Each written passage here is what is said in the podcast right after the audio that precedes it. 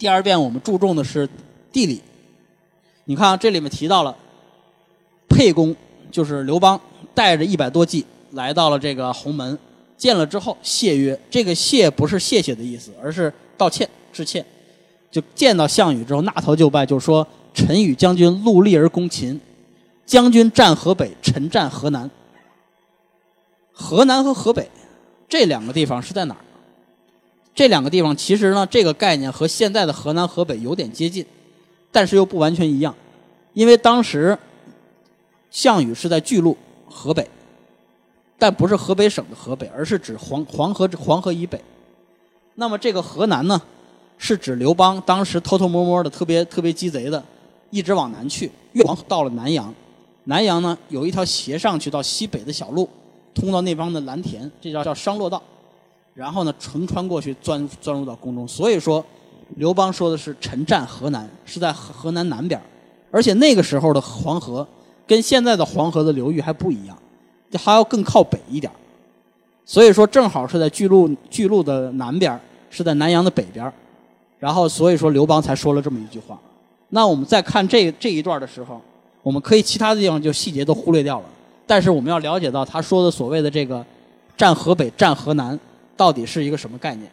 了解了这个概念之后，你就能理解项羽为什么那么生气。因为这个真的就是一个捡便宜。我在前面奋勇杀敌，你在后面反而趁着敌军空虚赚了一笔，这是一个非常过分的一个行为。所以说我们在前面，因为我们史实已经了解得很透了。我们在读到这段历史的时候，读到这段地理的时候，就能豁然开朗。哎，原来项羽这么生气是有他的道理。那我们在读第三遍的时候，哎，又看到一个不同的东西，比智。你看这里写到，前面跟这个，前面刘邦跟项羽这认怂了。项羽说：“这个要不咱们就喝酒吧，你来了请你吃饭。”接下来，项王忌日因留沛公于饮，就是他留在这儿，就鸿门宴马上就要开始了。项王、项伯东乡坐，这个乡其实就像现在的方向一样，不是是乡村的乡，就是说项项羽是坐在东边，亚父，亚父就是范增，就是项羽的这个著名的身边一个谋士，坐在南边，沛公刘邦呢坐在北边，张良坐在西边，这个座次就非常有讲究，因为古人有一个说法叫以东为尊，东边是宾客坐的。啊，东边是主人坐的，西边是宾客坐的，所以说为什么叫东道主？为什么叫坐东？就是说这个位置是主人坐的，所以说项羽坐在东边，这个可以理解。但是按照道理呢，刘邦应该坐在西边，因为他是他是宾客，而且跟项羽的地位差不多。但是西边没有，西边坐的谁呢？西边坐的是张良。张良是因为他是出身于韩国的贵族。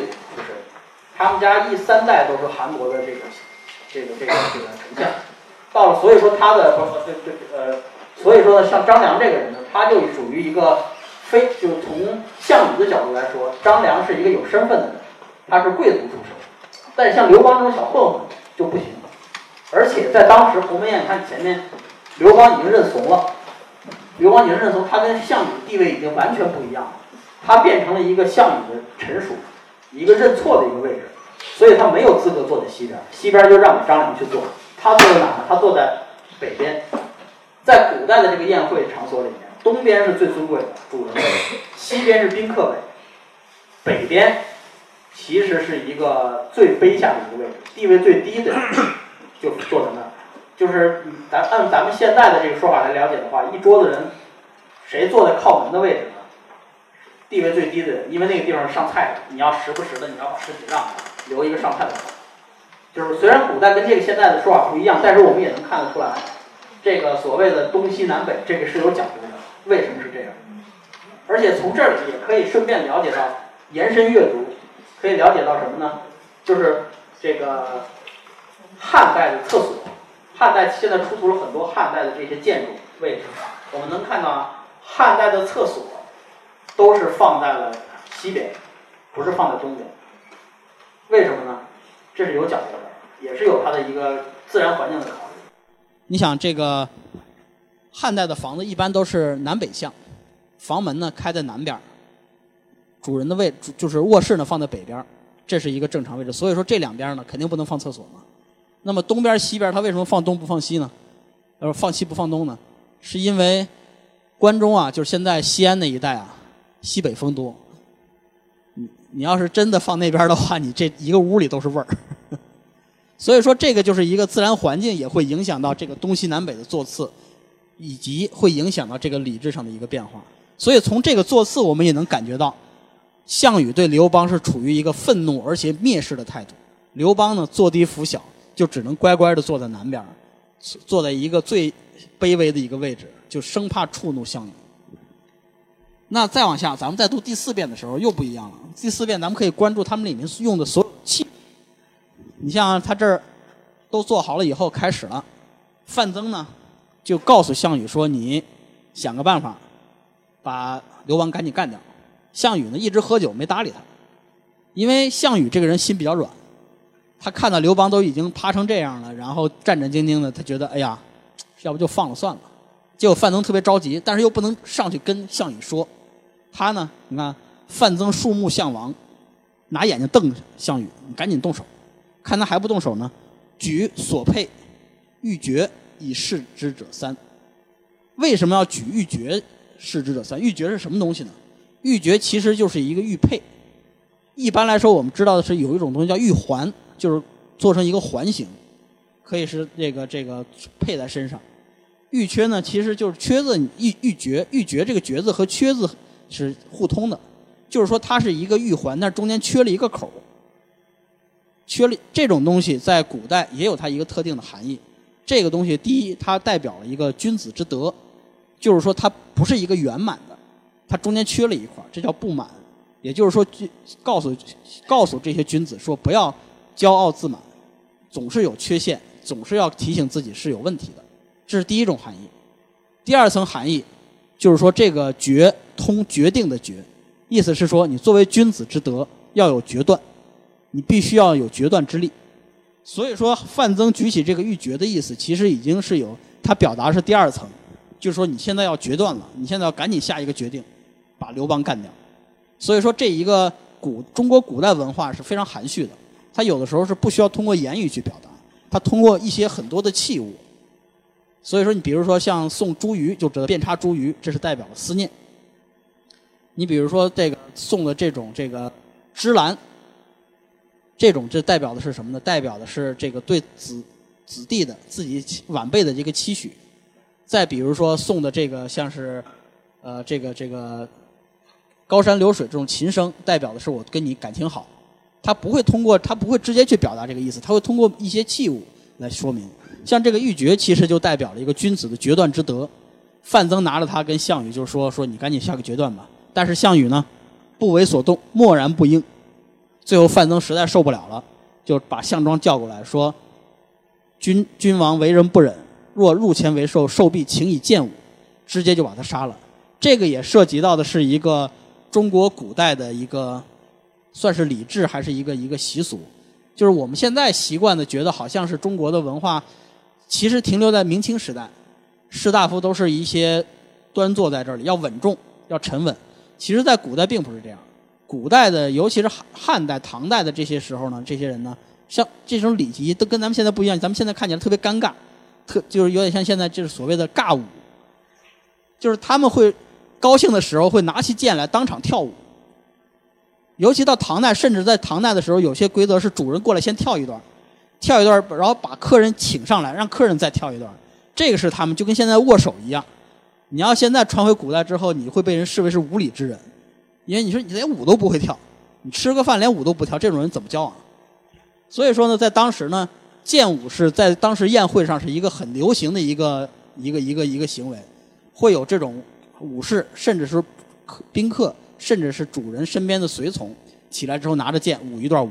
你像这个《三国演义》里面，大家都记得蒋干盗书，蒋干到了江东之后，周瑜就给他跳了一段那个舞剑。所以说那个时候大家都会觉得说这是一个很正常的一个行为，在汉代，所以说呢，请他来做剑舞，这也是一个风俗的一个体现。所以你看啊，这么一段一段红龙鸿门宴而已，我们可以从多个层面，每个层面都看到不同的东西，而且这个东西延伸下去还可以看到更多的背面的背后的这些秦汉时代的习俗、生活方式、它的器物，包括后面还有一段，因为这个写不下，我我不知道大家还记不记得，后来樊哙闯闯进来了，樊哙闯进来之后，项羽就给了他一块什么呀？生刺尖，猪的这个肉，但是呢，这个生刺尖很有很多种解读，有人说就是一块生肉，就跟这个这个刺身似的，你就拿剑拔出剑来吃了。有些说这个生不是生熟的生，而是说这块刺尖烤熟了以后还没有切成块儿，因为古人吃饭是很讲究礼节的。这些东西就是孔子说嘛，肉割不正不食，你这个肉你要拿这个刀把它切的正正方方的我才吃，这是一个遵守礼节的办法。那这个生刺间其实就是指的是没有处理过的煮熟的猪肉。樊哙呢也不客气，拿出剑来咣咣咣咣咣切成几块，直接就吃了。然后项羽一看说这个是壮士，说明这个人呢这个很厉害。所以说这像这些细节里面都会体会到，鸿门宴里也能看到一个汉代当时饮食的一个习俗。像这些其实都是，呃，记就是一个史史记里的一小段记载。但是我们在看的时候，如果我们带着目的，比如说我现在给你们留留作业，你们接下来就要看到里面每一个礼记、礼制方面的这个东西。那么我们在看这一段的时候，感觉就大不一样。那咱们再看另外一个，举另外一个例子，陆游，陆放翁诗抄。陆游大家也很熟了，这个写过很多爱国诗句。而且呢，这个他现在应该算是中国古代除了乾隆以外写诗最多的人。他但是呢，大概是留了一万多首诗。但是这个他为什么会留这么多诗呢？不是因为他勤劳，不是因为他比别人都勤快，也不是因为他比别人都话痨，而是因为他赶上一个好儿子。别人的诗写完了，是那些粉丝自发的给他出诗集，自发的搜集。陆游的儿子呢，是个出版商。他把他爸的诗全攒攒过来之后，出印了印了好多本反正是他爸的也不用考虑销量，也不用考虑成本，呱呱印完之后，所以到现在保留的，所以说陆游严格来说应该是除乾隆以外中国诗人里保留最多的诗作。那这么多诗，一万多首诗，当我们想了解陆游的时候，怎么读？因为有些诗写的也就那么回事儿。那我们在读陆游诗的时候，我们也要给自己设定一个目标，或者说设定。我这一次读诗研究的层面是什么？比如说第一遍，毫无疑问，我们要研究爱陆游的这个爱国情怀。那我们有现成的，这这两句诗大，这两首诗大家非常非常熟了。死去元知万事空，大家记住啊，这个多说一句八卦，第三个字儿要是元，不是原来的元。这个字在明代之前，所有的原来都是写成这个元，到元之到了明代之后，因为朱元璋之前是元代嘛。朱元璋不喜欢那个“元”字所以说把它改成这个“原野”的“原”。如果说，所以说，如果大家以后有机会鉴定古董的话，就看到这个字儿，你就要看一下它的这个断代是怎么断代的，是一个文字小常识啊。死去元知万事空，但悲不见九州同。王师北定中原日，家祭无忘告乃翁。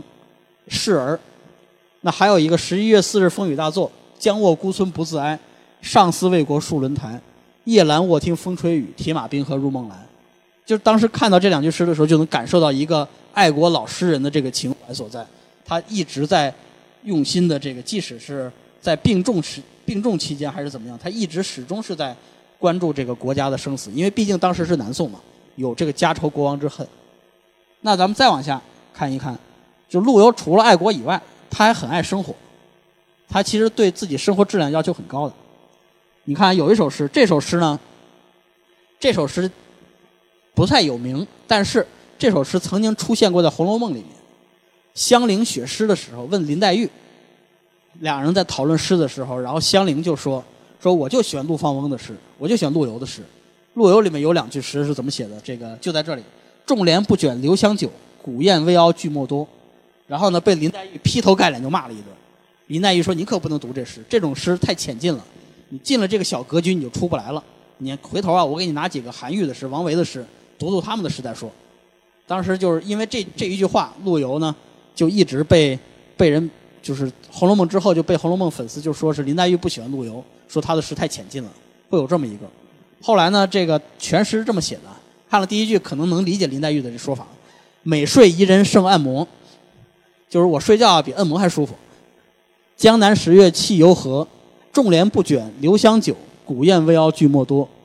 月上忽看梅影出。风高时送雁声过，一杯太淡君休笑，牛背五方扣脚歌。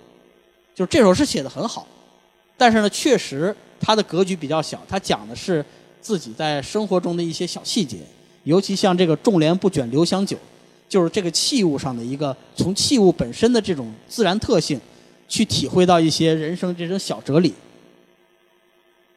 但是其实这林黛玉啊，说实话，林黛玉有点冤枉陆游。陆游写这首诗什么背景呢？是因为在南宋时期啊，南宋的诗，大家仔细想一想，南宋的诗我们知道的不多，除了陆游这几句以外，可能知道的也就是朱熹的那个“万紫千红总是春”，再加上一个这个这个谁的文天祥的“死去”，就是那个“留取丹心照汗青”这种，也就也就这几首了。为什么呢？因为南宋的诗叫说理诗。当时的这个理学已经很发达了，他每一首诗都要讲一个道理，每一首诗都要微言大义给你讲一些哲理，或者像现在我们叫鸡汤诗，这种东西是流传不了太太久的，因为说教太说教痕迹太重了。那陆游跟他们不一样，陆游呢就率先写出了一些自然主义的诗，一些一些这种人文精神比较多，这些关注到这些生活细节的这些小闲趣，和说理没关系，所以他写了这种诗，他。这就代表了他一个爱生活的这么一个态度。这种类似的诗很多，甚至还有一首讲牙疼的，大家有机会可以找一找，那个写牙疼写的也很准。那除了爱国爱生活以外，在第三遍再读陆游诗，我们再可以找到第三个维度，就是陆游这个人呢特别喜欢猫。陆游写了大概二三十首关于猫的诗，里面这种把猫夸的简直是天上少有地下有，而且完全他就是一副那个猫奴的嘴脸。每天就是抱着猫就不撒手。开始他还说买了猫过来是为了，他有几句诗写的是买猫过来我是为了抓老鼠，你抓到老鼠我就给你赏赐。后来发现不用了，就每天晚上就是这个猫啊睡觉的时候他就过去蹲那儿看，看猫就觉得怎么看怎么好看。有一次猫还把这个一脚把这石盆给踢翻了，转身就走。他写了首诗把这猫骂了一骂了一顿，骂完之后还过去舔着脸去抱人家。所以说呢，这个就是可以看到猫就是陆游啊。作为一个和现代人有共鸣点的，就是他喜欢猫。你看他这个前面有一个“将卧孤村不自哀”，这首诗叫《十一月四日风雨大作》，写了这么一首。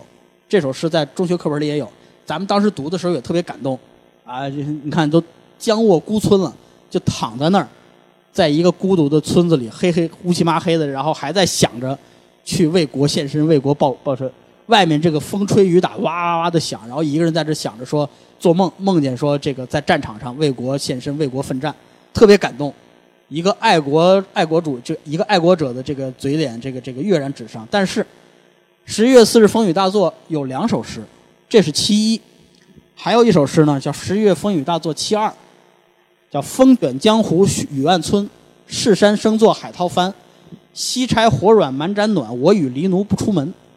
这个狸奴呢，就是他的猫，当时猫是叫做狸奴，就是就是这种昵称，所以这个翻译过来就是说这个，呃，风卷江湖雪，就是前面两句都一样，确实外面都是风雨大作，但是呢，西柴火软，柴火烧得很旺，这个毡子呢很厚，我坐在毡子上开始撸猫，哎呀，这个一遍一遍的撸，一遍玩猫，这个猫就太好玩了，我不想出门了。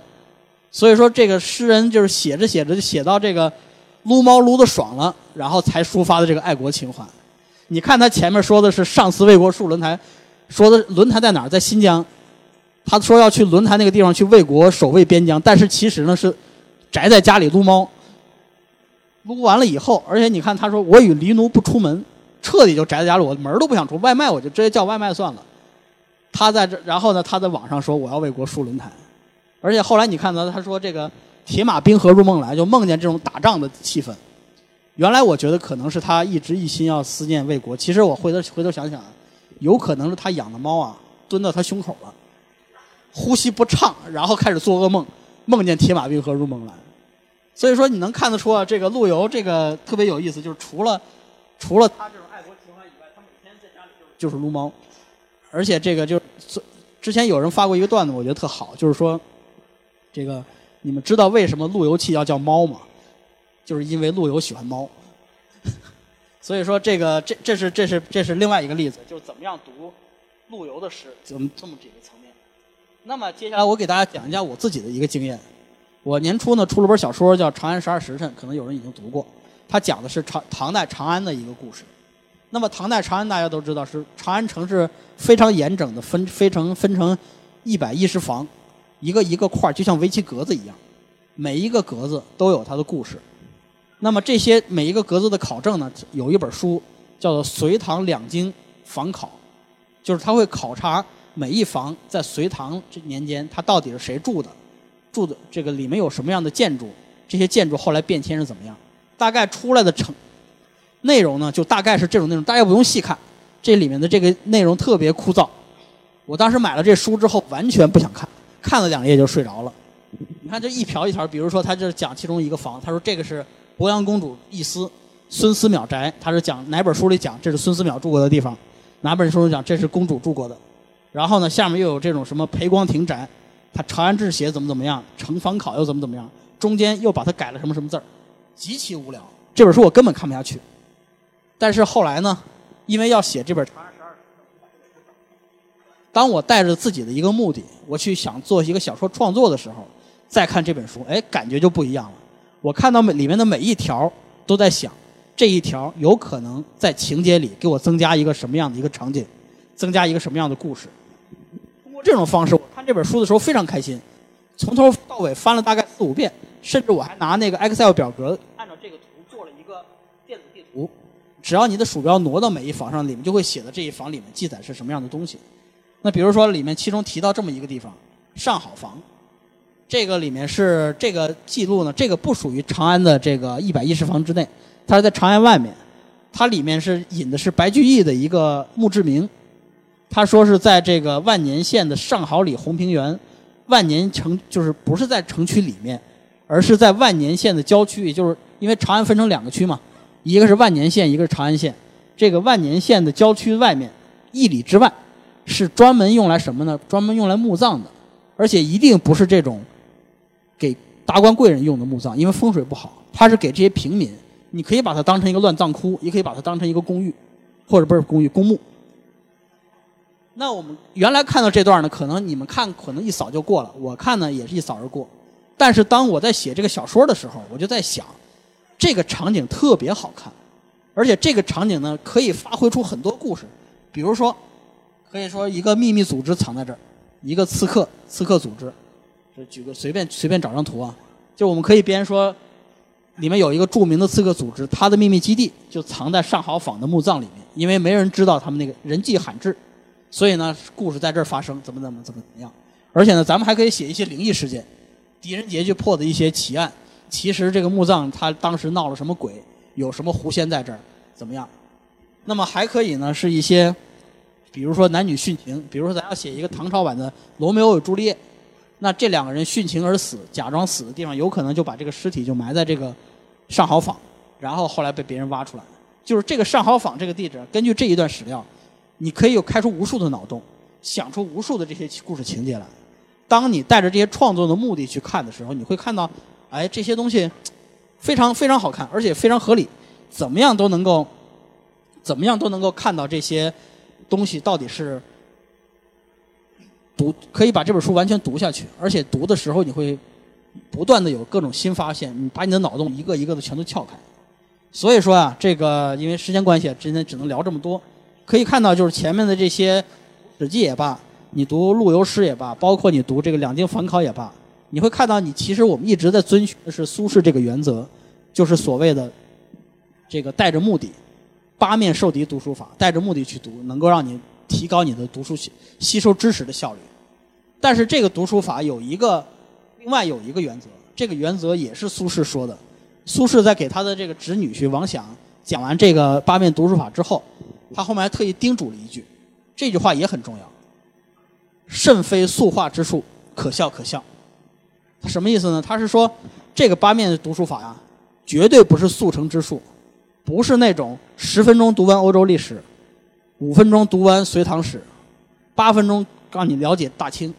不是这种东西，这种叫做速成之法，它可能让你很快的了解，但是你肯定根基打得不牢。这种所谓的八面读书法、八面受敌读书法，其实还是一个积累的过程，要求你去厚厚积薄发，慢慢的每天读一些东西，最后积累成一个很厚的一个知识底蕴，最后发挥出来。所以说，他提醒王想，不要梦想着靠这一个读书法，靠这么一个秘籍，立刻就能有什么成效。其实还是需要你常年去积累，常年去坚持。这个其实苏轼本身他就是这么坚持来做的。呃，苏轼有一个故事啊，他当时被在黄州被贬到黄州的时候，当时他有一个朋友叫朱载上，朱载上去看他，到了门口之后就说：“我来见你家主人苏轼。”结果呢，等了一个时辰，两个小时了，苏轼还没出来。朱载上就特别不高兴，就觉得说：“你咱俩这么好朋友，你干嘛这么怠慢我呀？你要不愿意见我，你就直说呗。”没想到苏轼出来之后跟他说：“他说不是怠慢你，是因为因为我要做完今天的功课。”朱载上说：“你做什么功课啊？”苏轼说：“我在默写《汉书》，因为苏轼特别喜欢《汉书》，他每天呢，那会儿你想苏轼都五十多了，他每天呢还需要默写一遍，就是把《汉书》的这个章节重新再抄，就是这个这个在每每天抄一节，每天抄一节，已经抄了好多遍了。”朱载上就说：“说你这么大学问，五多岁，你想苏轼已经是几乎是学问大成。他说：‘你这么大学问，你怎么还在抄书啊？’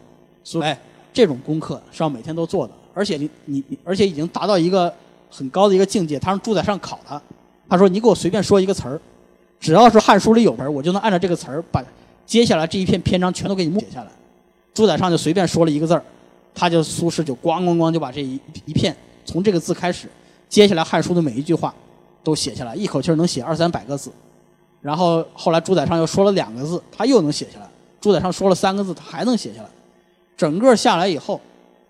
基本可以说，苏轼已经把整本《汉书》背下来了。你从哪一段考起，我都能给你写下来。那个时候，苏轼已经你想五十多了，他还这么坚持。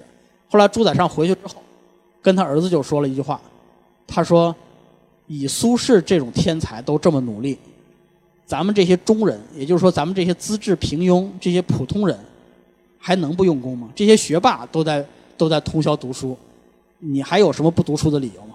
说了这么一句话，这句话我觉得特别发人深省，就有点像是那个著名的那句，说是科这个科尔说：“你见过凌晨三点的洛杉矶吗？”